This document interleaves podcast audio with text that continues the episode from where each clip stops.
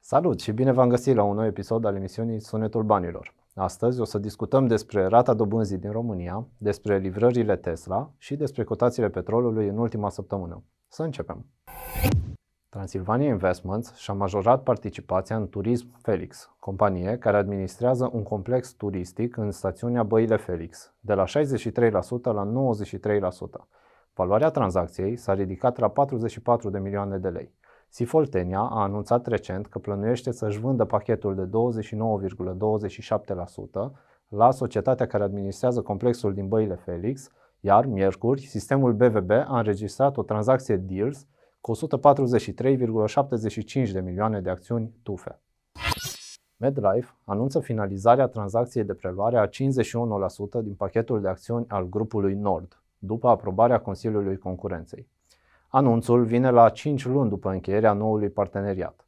Ca urmare a finalizării acestei tranzacții, managementul grupului Nord își va păstra integral independența și atribuțiile, urmând să continue planurile de consolidare și extindere pe baza unei strategii comune de dezvoltare integrată la nivel național. Grupul MedLife va domina probabil în continuare piața de servicii medicale, urmând să atingă o cifră de afaceri de 500 de milioane de euro la finele anului 2024. Romgaz a anunțat în această săptămână că a contractat compania Duro Felguera pentru finalizarea centralei termoelectrice de la Iernut în schimbul sumei de 17,5 milioane de euro. Astfel, termocentrala ar putea furniza energie în sistem pe parcursul acestui an. Airclaim a publicat raportul de activitate pentru primul trimestru al anului. Numărul de cereri primite s-a ridicat la 18.640, dublu față de perioada similară a anului trecut. Sumele aprobate la plată de companiile aeriene se ridicau la 659.000 de euro, față de 77.000 de euro în urmă cu un an, marcând o creștere de 753%. BNR a menținut rata dobânzii de politică monetară la 7%, potrivit deciziei Consiliului de Administrație. Banca a declarat că inflația anuală este probabil să-și accelereze descreșterea în următoarele luni, în conformitate cu prognoza sa pe termen mediu, datorită unor efecte de bază puternice, dar și datorită deprecierii cotațiilor unor mărfuri, precum și modificării schemelor de plafonare și de compensare a prețului la energie.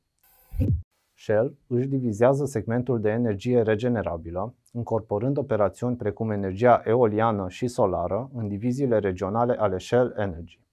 Shell a confirmat schimbările și a declarat că această combinare a energiei downstream cu energia din surse regenerabile într-o singură direcție va consolida segmentul de energie prin reunirea tuturor elementelor de energie cu emisii scăzute și zero emisii de dioxid de carbon.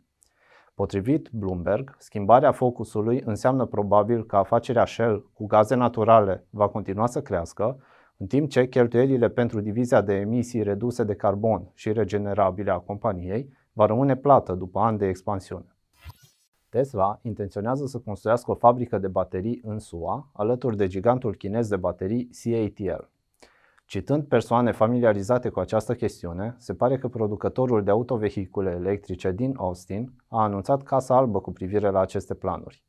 Mai exact, producătorul auto a căutat claritate cu privire la implicațiile parteneriatului în ceea ce privește normele legii privind reducerea inflației.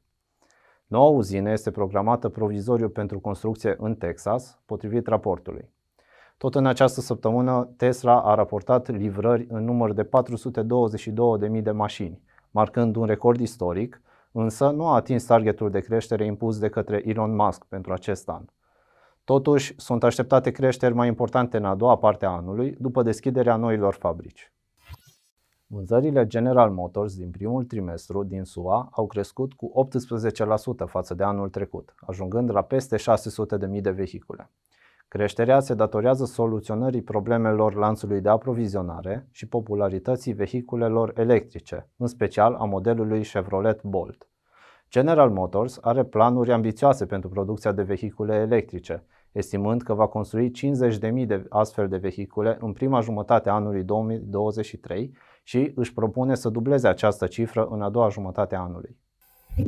McDonald's își închide birourile corporative din SUA în urma concedierii a sute de angajați ca parte a unei restructurări corporative. La sfârșitul anului 2022, compania avea peste 150.000 de angajați în birourile sale corporative și în restaurantele deținute, iar aproximativ 45.000 dintre aceștia aveau sediu în SUA. Prețurile petrolului au înregistrat creșteri importante în debutul acestei săptămâni, după ce OPEC Plus a anunțat decizia surpriză de a reduce producția de petrol cu un milion de barili pe zi. Astfel, în urma anunțului, prețul petrolului a revenit peste nivelul de 80 de dolari și a adus un val de creșteri și pe companiile petroliere. Acțiunile Nvidia au scăzut cu peste 2% după ce Google a făcut un anunț important în domeniul inteligenței artificiale. Conform declarațiilor făcute de Google, supercomputerele la care compania lucrează sunt mai rapide și mai eficiente energetic decât sistemele Nvidia concurente. Chiar dacă Nvidia domină această piață cu o cotă de piață de peste 90%, Google lucrează pe acest segment din 2016 și a marcat reușite importante în acest domeniu. Acestea fiind spuse, vă așteptăm și săptămâna viitoare pentru a afla principalele trenduri ale săptămânii. Nu uitați să dați like, share și subscribe, dar nu în ultimul rând să dați valoare informațiilor prezentate astăzi.